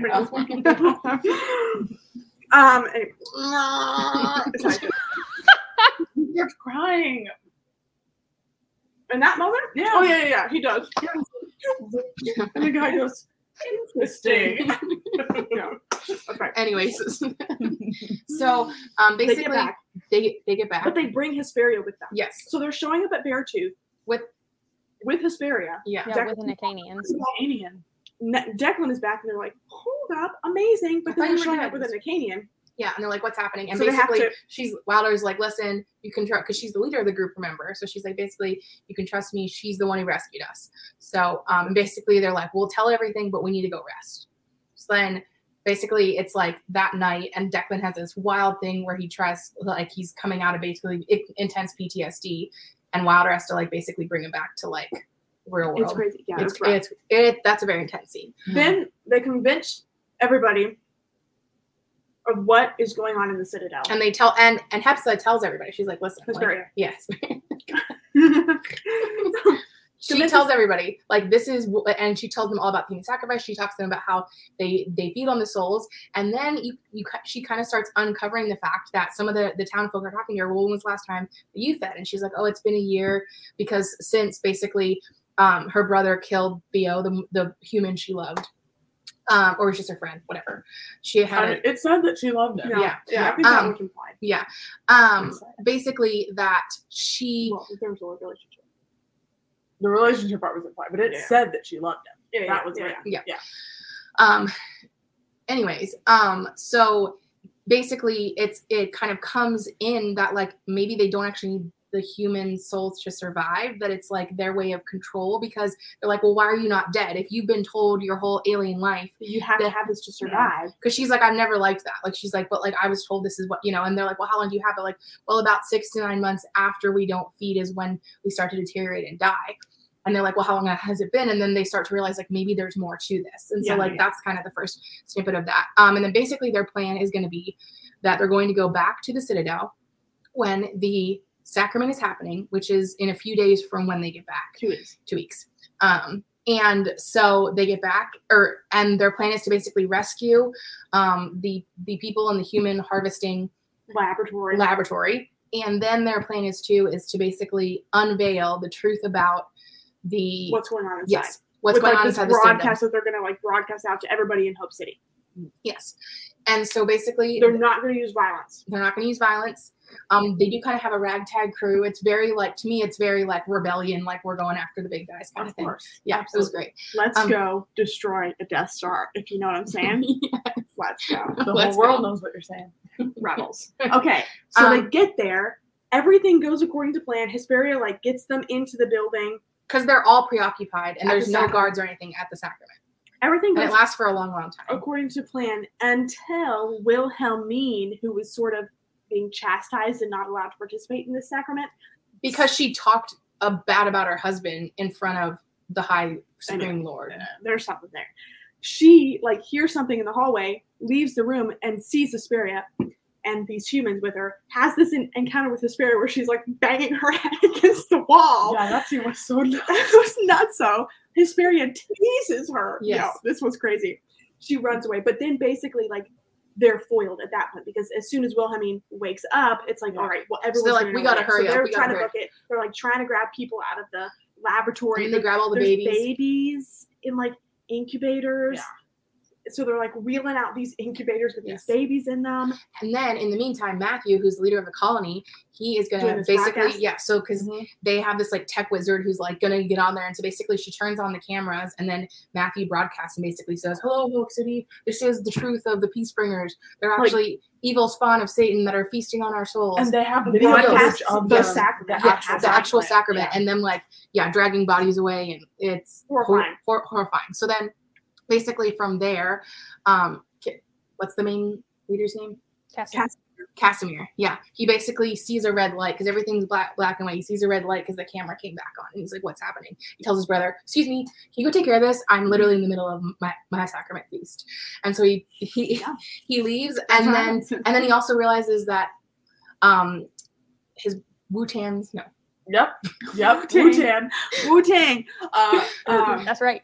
Wilson. Yeah. Woolston's wife is missing, is what he realizes. So um, then basically you kind of have the final showdown where then they come into the tunnels because they're like leaving, and basically everyone is left except Wilder and Declan. and you kind of think that because because they had they're like they blew up the citadel. Yeah, they're they're in the middle of blowing it up. Like Yeah. he Dec- it's Wilder and Declan showing down um, the two main leaders um, of the yes, exactly. I don't know why I'm struggling so much. It's So okay, It's, like okay. disconnecting from my brain okay. how to pronounce them.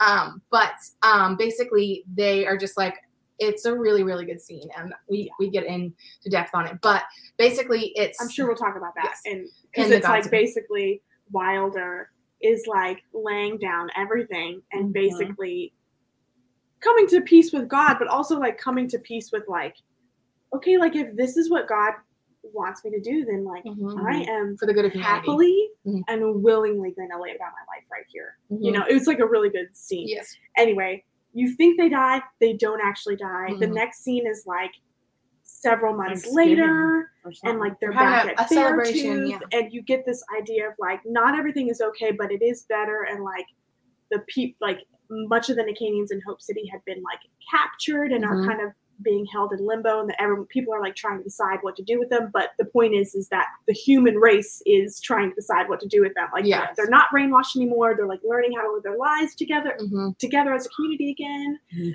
Um, Hesperia is like, I want to like go and tell anybody who will listen, Nicanian or not, that like You can change. you can like change. Like you don't like Lacanians don't need to be this way. Like we don't have to be this Mhm. way. So it's really cool. It's really cool. Um, and and yes, a sweet moment is that one of the babies who was in the incubator is now the daughter of Wilder and Declan. And according to the book, she has red hair just like Wilder and green eyes like Declan. So they're like, you wouldn't even know it's not there. Biological. Yeah, child. exactly. yeah. Yeah. So it's really cool. It's amazing. And that was the story. And that's the wayward. That is Yes. the wayward. The wayward. I feel like it's going to be hard In to. literally like 28 minutes. That was amazing. pretty good. That was Good pretty good. Well done. Considering there was so much detail that you could dive into this book and Oh, like man. get, get Oh, man. lost in. Um, And we did. and we did. Well, no, we didn't get that lost. we didn't get too lost. No, but I mean when we were reading. Oh, okay. Yeah, yeah. Um, okay. I So, read it in like One day. seven hours. no, three hours. Three You read it in hours? I started reading it at nine thirty in the morning and I finished it at one p.m. Holy crap! I literally couldn't put it down. I needed to know what happened. Honestly, Odette, how do you even do that? She doesn't have nuts of toddlers running around. Yeah, but on the I'm sidewalk and taking up her time. On the sidewalk. I was drinking coffee. I was just living my life.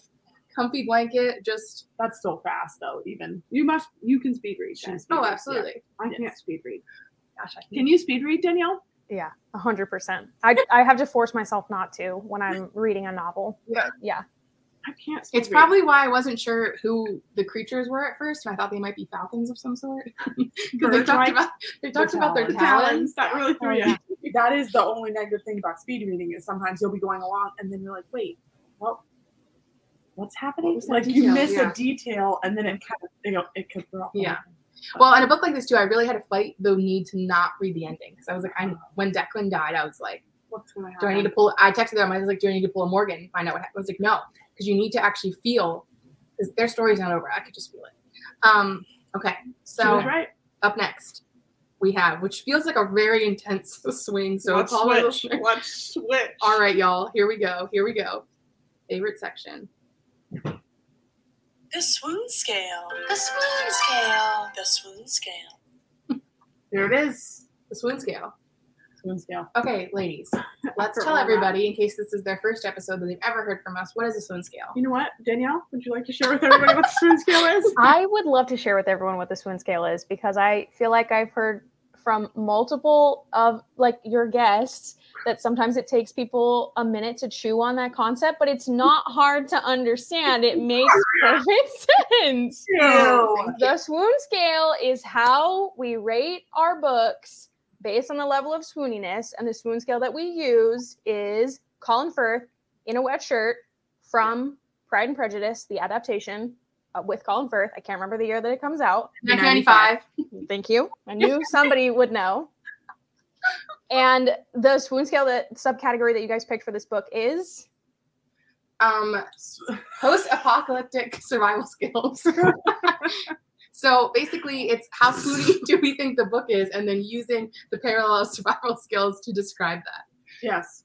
on a scale of zero to Colin Firth in a wet shirt. There's nothing hard to understand. I- about I'm- I'm wondering. I'm not trying to put this into different genders, but the people that have had a hard time understanding this There's are one- men. There's one person. My brother as well. Oh, he, Oh, your he struggles to yeah. understand. He's just like, I don't Sure. understand. My, my husband was again. Oh. He's like, I Oh. don't understand why you're doing something like, and I even showed him the clip, and he was just like, but also, I don't think guys feel swoony. I mean, not all guys, I don't know, but like maybe most men don't feel swoony about Mr. Darcy and Elizabeth. But the thing that Ben Ben doesn't understand is he's Like like the subcategories. he it makes right? the subcategories make him angry. He's like, why would you say that it's zero to Colin Firth in a wet shirt and never use that? Because I've never found a book yet that's as That's as swoony as that as book. Colin That's what I, that's what I told him, and he goes, "That's you know." Because here's the thing: if if you thought that this book was as swoony as Colin Firth in a wet shirt, you could absolutely say that, and we'd be like, "Oh my god, oh my god!" Wow, we would be Morgan. like, wow, you're wrong, but okay, thank you. I really, like, I'm really glad the swoon is back in your life." The swoon, the swoon entered a long Okay. ago. Okay, so anyways, who wants to start? Who wants to start? um, I'll I'll start. I don't mind starting if you want me to. I have Yeah. no problem with that because it's shout out Ben. It's not a concept that's hard to understand, so I will happily start. I listened to the episode where he came on, and I knew he was going to say something about it just because I know him, and he did, and I died laughing. Um, okay, so post-apocalyptic survival skills So I chose water purification. Okay. Oh, and here's okay. here's my rationale behind that. I can't wait. In a post-apocalyptic world or even a world in which you need to survive out on your own. Um, we have to have water. Mhm. we can't survive without it. Um, we know the human body can go days without food uh, as long as we're properly hydrated. But am i going to be satisfied with only water? No i want food. I crave food water's going to sustain me i'm going to survive for you know x amount of time but ultimately i'm going to be missing my potatoes and my pancakes. I need food in my life. So for me this felt like it, it immediately popped into my mind because i need a slow burn when it comes to romance and we met declan on page three and on page 11 they were in love and by chapter i don't even remember by like the third or the fourth chapter like they were getting married. And for me i didn't have enough time to fall in love with their relationship. I needed it like more. But i also i'm i cut the book so much slack because a typical fantasy book for me averages probably between like 550 600 or 650 pages. And this was a 300 page book so obviously this was like a much shorter book than the average like fantasy or sci-fi that I would read. So typically a romance in a sci-fi or fantasy is is way way longer based on like what I typically read. So I think like I'm very sympathetic to it. I just personally I I didn't find it to be like super super swoony. There were really cute moments, but I needed I just wanted more because it was so quick. Like meeting them was like so fast paced. And then he was dead, like literally chapter six, like he Yeah, dies. yeah. So for me, I never like I never felt a super emotional attachment to their relationship because I just didn't have time to like fall in love with them. But that's a personal a personal thing. So water purification, that's my spoon scale. That's really good. That's good. Wow. Where did you go next? Yeah, I can go next. So now I feel like now I'm like, wait, but it's it's my own scale. So mine, I feel like I'm using similar elements in mine that Danielle has used in hers, Okay, that's fine. but my scale is a little bit different. Okay. So when you compare them side to side, it's gonna look weird. You don't need to I'm compare them side to side. that. I'm just saying you will because they're gonna be right next to each other. Okay, That's- would you rather someone else go in there? If- no, okay. it doesn't. It doesn't matter. I'm just. This is my preface. Okay, I'm just sorry, saying that. As she was saying that, I was like, oh yeah. Wait, no, mine's gonna sound weird, but that's okay. It's fine. I'm going with it. So mine, the one that I picked, was foraging. Okay. Okay. So An important skill. yes, an important skill, and not for for me personally. There's probably people. There might even be people in this chat who are interested in foraging. Yeah, girl. You know it. I it sounds horrible to me. I I don't I don't ever want to have to forage for my food. I understand that it's important, but if I have to decipher what mushrooms are poisonous what berries are going to kill me, I, She's I'll, gonna die. I'm just going to die. and so Just gonna so it's like yes, it's so important and you know when you find that delicious morel mushroom, I don't I don't think that exists, but maybe some people do. Find them delicious. Mm-hmm. when you find the delicious morel mushroom and you're so hungry, you're so hungry and you eat it and you're like, you know what, this was worth it. I'm so happy. But the process to get there was rough. You know, you had to dig through a lot of poisonous fungi to find that delicious morel. Honestly, You know? this makes a lot of sense. And Okay, it thank doesn't you. seem weird next to Dave. No, it does not. Thank you. Um, I, I'm really reaching. Okay. Doesn't Anyways, seem that way. so the point, great, great. now I'm doing my job. Um, so the point that I'm trying to make is, I thought that there were some great elements in this book that I was able to kind of pick out and be like, oh, this, oh, this was good. This was, this was kind of swoony. Oh, this was a good little romantic moment. But on the whole, you had to weed through a lot to get there, and know, the the whole overall experience with the weeding wasn't all that sweet. Hmm. I get you. Yeah. So do you want me to go to the next one? or do you- Sure. Okay. So mine was similar yet different to both of theirs. So I thought about this from the perspective of if if I had to survive outside of the normal life that I'm used to surviving, what Good skill one. sets do I bring, and what skill sets would other would I need in a romantic interest? Oh, okay. Come I'm a bit- clutch. I'm very resourceful, Mhm. but I'm not really skilled in like hunting or those kind of things. skills. Yes, yes, but I'm very resourceful and I can like figure things out and I'm very strategic. So I could like figure out a plan and do all that. So I was thinking, this book reminded me because there was moments and I wanted more um, of the Declan Wilder story, and I, but I cried when Declan died. I was already invested, um, and there's a part because it was just enough snippets of like it felt like highlight reels. It would kind of make sense of like someone's romance, so you kind of see it playing out, and then you, but you're so invested in the characters, you know what? And you're like, this can't be the end. So all that to say is though, but then and then we, I, I was right. He's still alive, but like there wasn't there was like moments, but then it was like anyways him trying to pick up the pieces, and I understand all that. But I would say that for me, it was like you you the hunter that you're with goes out and you're expecting a big old deer. You know what he brings back? A little rabbit, and you're like, you know what? What am I supposed to do with this? what like also like thank you i'm hungry so this, this is going to meet a need but like i was really hoping that you could bring home like the big one you know the big game. And actual so bacon. I was hoping for actual bacon. actual bacon in the form of deer. Probably wild hogs yes yeah for sure. In certain parts of the country wild hogs run run run rampant. Yeah. Yes. um and so for me it was like i felt like it was like i was always expecting i was expecting a little more. And i love because i, I thought the roman i thought declan was very not like very swoony as a as a character in moments. But i would say that the book overall for me wasn't very swoony. But there was definitely moments but maybe to danielle's point had it been a longer book and you had more time to develop but i don't necessarily know the like soul sucking all that i needed more of so it's more like if there could just been and maybe if there would just have been a longer epilogue maybe that would have made me So more happy. romance, less soul sucking. Yes. Would have been it. Yes Would have, that would have would have been ruined it. Uh, would have been the, the proverbial buck that I wanted. That's the next T-shirt. More romance, less soul sucking. Redeeming Lit podcast. I'm so lazy. So, so it's like kind of adjacent. I love it. I love it. That's amazing. but like, here's the thing: I would be thankful for a rabbit if I was trying to survive. sure. You know, Yeah. I could cook it over the fire. I could make a rabbit stew. Roast it some- over a spit. Yeah, with Just some uh, skewer it. It with some uh, with some mushrooms. Could Raw have a little stew. mushrooms. Yeah, there you go. There you go. Because I could forage. purified water. Yeah, there you go. Win And win. what what do we need to make this complete? My spoon scale. Yes, yes, Okay, please. Building a fire. Stop. Okay, so my pick was We would make it, ladies. We would make it.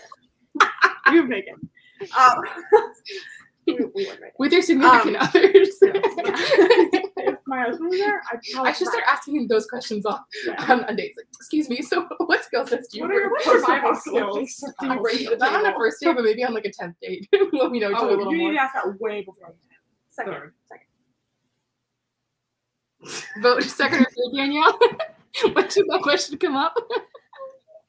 I don't know. I don't think I ever asked that question because I think I just always expected that it would probably be me in the situation that was bringing survival skills to them.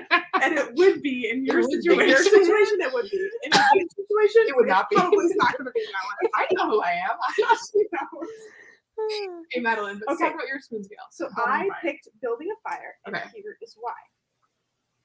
Anybody can build a fire. It's not difficult. If you have the right tools, Oh, okay. Wow. it is so easy Back and preach. to build a Yes, it could. Wow. Whoa. Here we go. Um Sorry, go ahead. if you have the right tools, anyone can build a fire. However, without the right tools, it takes a lot of skill to Yes. build a Yes. fire that is going to Blaze. burn uh, well, Burn bright. burn.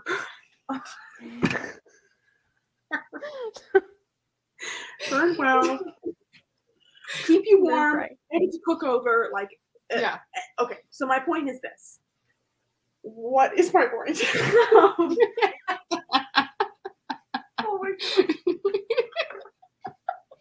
I feel like I was grasping a little bit here and now I can't. I found it and now I've lost it again. Um, this was a tricky uh, category for me, and I literally came up with a category. Um. I literally came up. Um, I think what I'm trying to say is um, that anybody anybody can build a fire and it's gonna work. It works. Okay, there's a fire. There's a fire. We can do something with that fire. It's a fire. What it is. But the more skill you place into the building of that fire, the more skill you have that you can place into the building of that fire, the more effective it will be for you, the more it can do for you. And I feel like that was how the romance was. Mm. I was like, oh, there it is. There's the romance. It works. It's a romance. But it I was like, man, I would have loved to see just more of Kindling. more of burn. More yeah, a slow burn. Do That works so well there. yeah. you, but am I making sense? Yes, you're Like, making I so don't much know sense. the right words to put into it right now. That checks out. But I also understood why we're not taking mm-hmm. time to build this fire really precisely Yes. because there's these soul sucking aliens over here that we also have to like and we're wor- there's um, an element of world building that has to happen it's obviously not massive but like Mhm. if you spent more time on the romance like you would lose the the uh, like the effectiveness of that storyline Yeah. so Right. Yeah. Yeah. It makes sense. that's Yeah. where i went It makes sense, but I wanted more romance, Sure. as I always do. I don't know that I've ever read. I don't know that I've ever on this podcast that I wanted less romance. You can quote me on that. I don't think I ever said that. I'm sure you have. Morgan, that you said that. what about murder mayhem and a fine man we were Well, like I didn't like the romance, but I didn't say I wanted less romance. I just thought it was awkward. Do you guys want to know something funny about Murder, Mayhem, and a Fine Man? It was one of my favorite books from season one. are you serious for real I'm absolutely serious. shut the front door That book was so wild. Just because it was so nuts. Uh, Yeah, I think so. And I think I have such respect for a book that like makes me feel any kind of emotion at a great depth. And that was uh, anarchy and confusion. And I think I just like was obsessed with it because I was like, how did you make me feel so much so quickly? So yeah. Yet That's also fair. feel That nothing. is fair. and be like, what happened?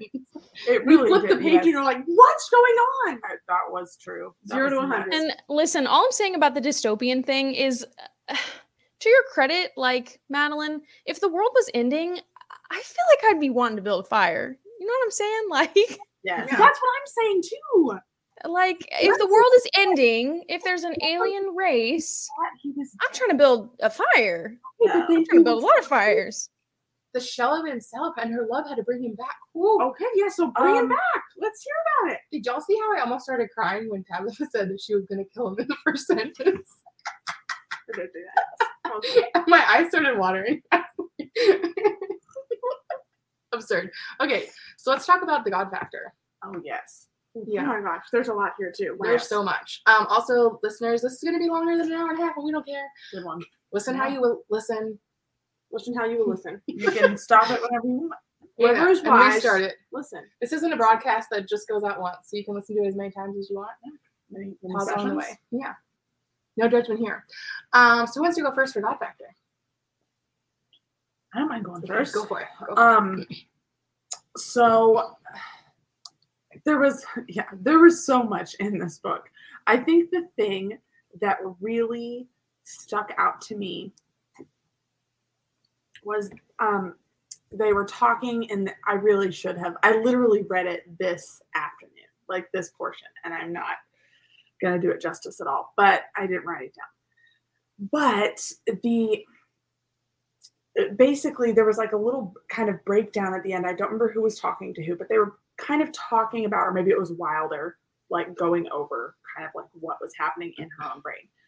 They were talking about basically where it started and where it was now and talking about how there were so many there were signs when it started that it was going this way but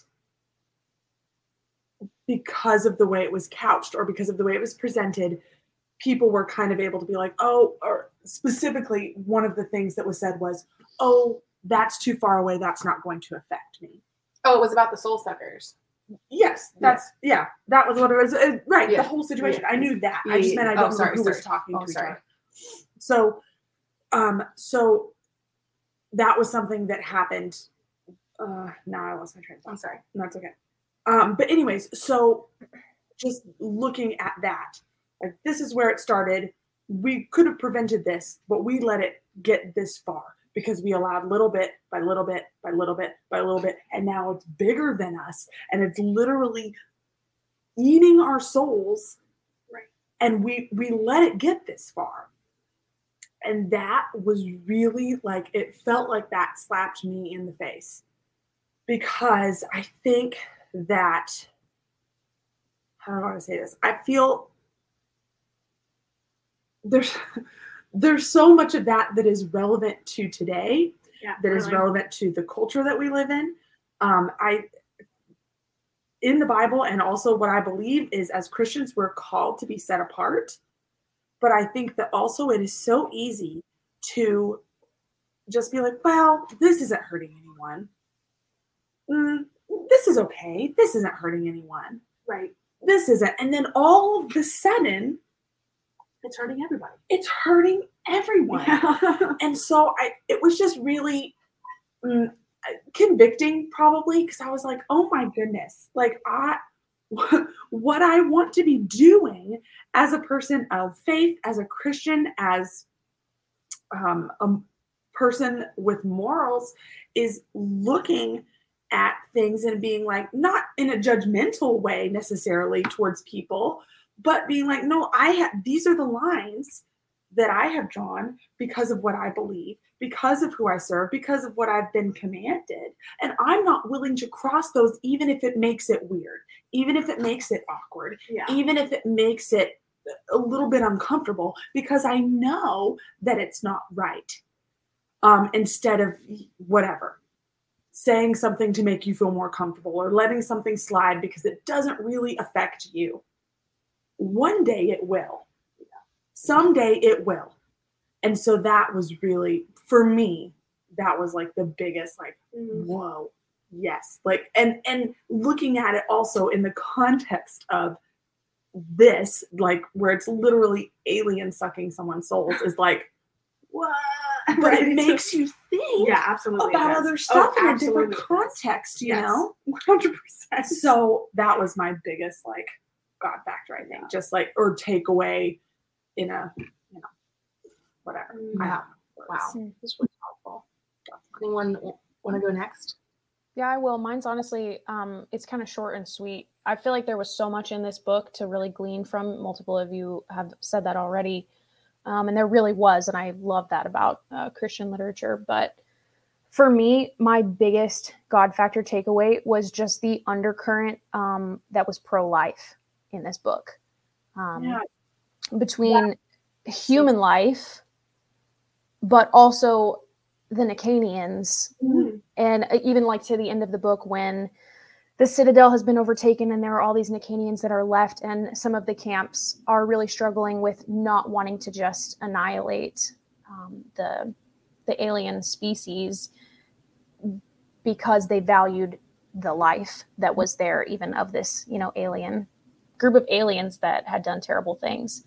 Um, so honestly my it's really short and sweet but what i loved the most for god factor in this book was that the whole book had such a pro-life undercurrent that i loved so much from the babies in the incubators that were saved even though they were um, not uh, full term yet but they were a priority um, and that was beautiful for me i loved it it was my my favorite um, one of my favorite parts of the entire book Totally agree. That's awesome. Okay, here's mine. It's I'm gonna read it a little snippet from one of the final the kind of what we we hinted at it at in um, Well, I'm so curious if you're going to do the same Oh thing no, that, that I highlighted. listen. It's okay if you did. no. Okay. no, no, no. I would. I would be okay if Okay. you did. This is when they're like waiting in the service elevator Yes. area before the citadel is getting blown up, Yes. and they're like not sure if they're, they're going to escape while they're in Declan. Okay, she pulled his hand to her lips and kissed it, knowing their dreams might never come true. Not the way they thought. She wouldn't birth a legacy, but there were children who would have a chance in this world. Humanity was being given a choice at real freedom, soul deep freedom, the kind that wasn't about getting what you wanted, but of serving others. The story told of her and Declan, that would be their legacy. There would be joy in the world again. Wilder hadn't stopped dreaming after all. Now she just dreamt her ballad of sacrifice, her song of being lost and found, would point others to the path of liberty. Um, I love that. and I think that that was kind of like I felt I really definitely connected to what you were talking about, Danielle, the pro life read is beautiful. But then I think I felt even more connected to kind of what Morgan was saying, or it was a, a longer thread for me. Um, was just this idea of like, what are you willing to live for? Mhm. What are you willing to die for? Like those questions that like you have to answer as a Christian. And it's so easy to not answer those questions in like a world where everything is peachy keen and aliens aren't sucking your soul. Um, but actually, like there are things trying to steal your soul and take your freedom in Christ. You know, take take you from freedom in Christ and into a place of slavery and despair. Um, and like, what are you choosing to live for, and what are you choosing to die for? like this reality of like letting your song of sacrifice be your legacy that is such like that is so like i will literally sit with that like this idea of like my sacrifice being my legacy like, what do my children remember me? what do my grandchildren remember me? like oh that's gonna sit with me mm-hmm. and it's not gonna go away for a long time but that was so beautiful so beautiful Yeah. It's amazing. Really Um, I'll kind of wrap up this God factor section here. So I think there was so much there. And to me, this is the kind of book where I feel like I scratched the surface of the God factor Oh, in the yeah. first read. I feel like if I read this book again, I would be able to see not just because I'm a speed reader, but because I think that when when I'm not distracted by trying to analyze and strategize of what's going to happen and how I'm going to react, like just like all those things you're when you're reading a book for the first time.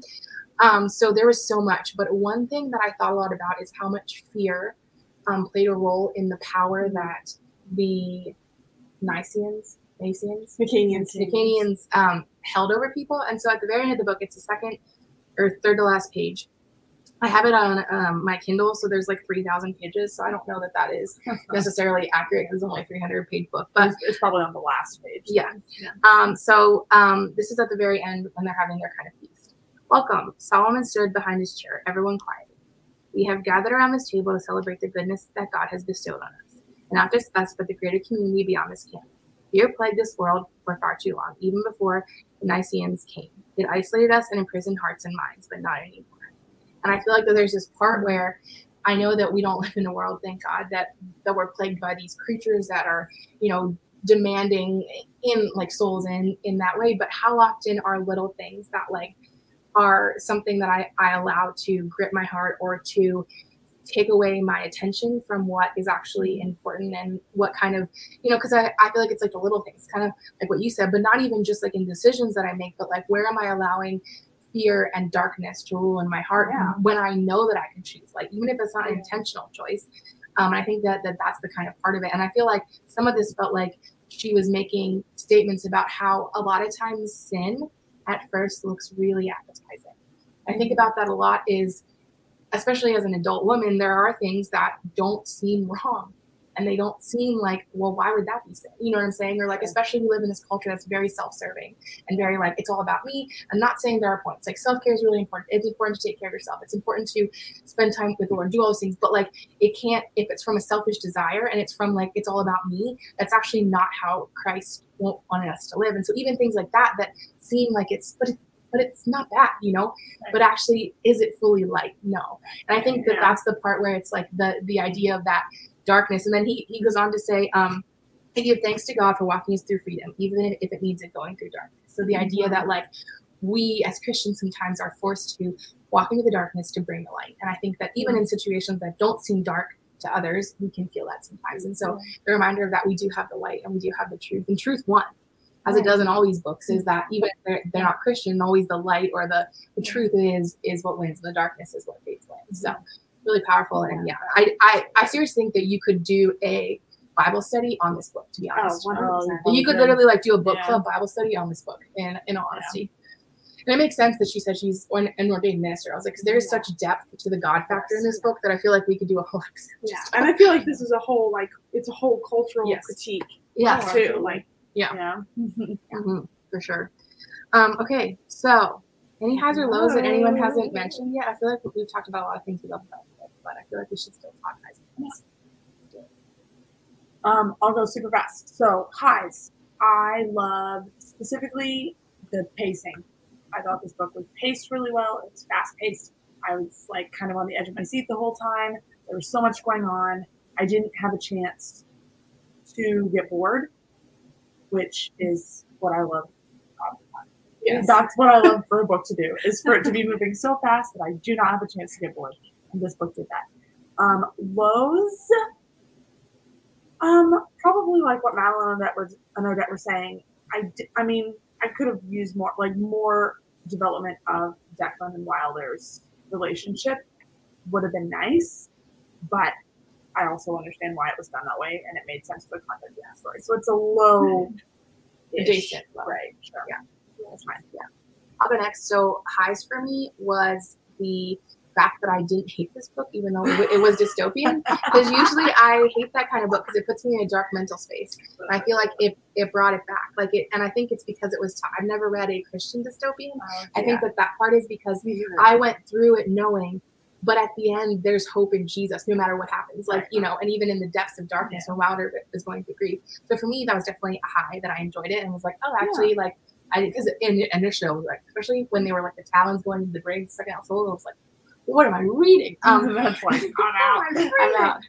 Um, I think a low for me would probably be, um, besides the lack of romance, um, would be that like I feel like I wanted a little bit more um, about Beartooth. I feel like it was kind of spotty, and I feel like the characters were, were so interesting, and I wanted to know more about them. And there were snippets, Yeah. but again, I think that because it, it was a great pace of a book and it kept you on your seat, and like I read it in three and a half hours, it was like I I mean mm, maybe I missed details because I was just so wrapped up in the story, but I would have loved more details. Um, I also wouldn't hate a part two. Is all I'm gonna say on that. Wow. All Okay. right. All I'm gonna say about um their daughter. I know that would be fun. And also, I think the high for me was Hesperia. Like I Yes. love her character so much.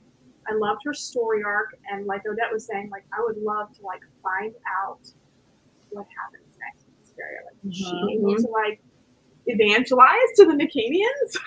like what's happening? This is cool. Like I like that idea. I love those story arc. Um, I thought was really beautiful. It was one of my one the highest for sure. And then low, like we've already mentioned, like we more Wilder and Declan. Like ninety percent more of this. Ninety percent more. Yeah, ninety percent more. And it was like ten percent for me, and I was like, I couldn't use ninety. Yeah, you're like, listen, um, ten percent soul sucking and ninety percent romance. that would have been a much Ten different percent. So sorry, ninety percent. But see, that wouldn't have worked for a story. no. But wouldn't, you yeah. What about you, Danielle? Yeah, I think um, uh, high for me. Obviously, there was a ton about the book that I really, really loved. Um, but I even mentioned that I love when a book brings out like a, a super intense depth of emotion in me. And um, I am four months pregnant, so maybe it's the pregnancy hormones. but in chapter 41, at the very end, there's a part where Declan is like crying and he tells Wilder, um, he says, they, they took my soul, Wild. And she like takes his uh, face in her hands and she says, she says, you can have part of mine. And I, I cannot tell you, I sobbed so loudly that my husband came in the room to check on me. out of nowhere. I had to literally put the iPad down and just like compose myself because it just exploded out of me. I was so emotional. Um, Wow. so I loved that. I mean, she really, she really emotionally shredded me in that moment. Um, but there really was so much about the book that I loved. Uh, I think the low for me is actually the opposite of your high, Morgan. Is that I just I wanted the um, relationship between Wilder and Declan to be like so much longer because it did not affect me. When he died, I was like, okay, like I get where her story is going, but I wasn't emotionally invested in it because I felt like I didn't know him that well yet. So, which just sounds so cruel, but uh, that's the only like real low for me is I just wanted so much more um, of their relationship. But I also think that's evident that she's Tabitha's a great author because if the only low for me is like I wanted more of your characters, like what a compliment. So. exactly. Yeah. Can I have more memories? I like Yes. Yeah. Amazing. Wow. That was such a fun that. bonus. Wow. Wow, that was so fun. And Danielle, we were so delighted that you joined us for this episode. Yes, thank you, friend. Yes. It was so fun to be on, you guys. I absolutely, it was a joy. You guys are a joy. My favorite part of podcasting right now is just listening to your episodes every time they come out. So I will be telling everyone I come across that I've now been featured on an episode. I'm probably, I don't know, going to get business cards made with a QR code link to the episode. and just pass it. Do not doubt that I, I will do that. I I want that so much, honestly. I think you absolutely should do that. oh my Oh, I love it so much. Wow. Well, this was so Yes, fun. Another great hybrid episode. Yes. I mean, Success. I'm loving these. I so feel like this has been a delight to add to this um, season, and I feel like we're going to need to do this from now Oh, Oh, on. 100%. Sweeping declaration. We do hybrids. I now love it. I love it. We do hybrids now. We do hybrids. And hybrids. now. Danielle should probably be on at least once this season. Oh, when is it? For sure. Amazing. Please. Oh wow. Well, listeners, thanks so much for tuning in and joining us on this uh, delightful um, ride, and we will uh, see you next time. Fairly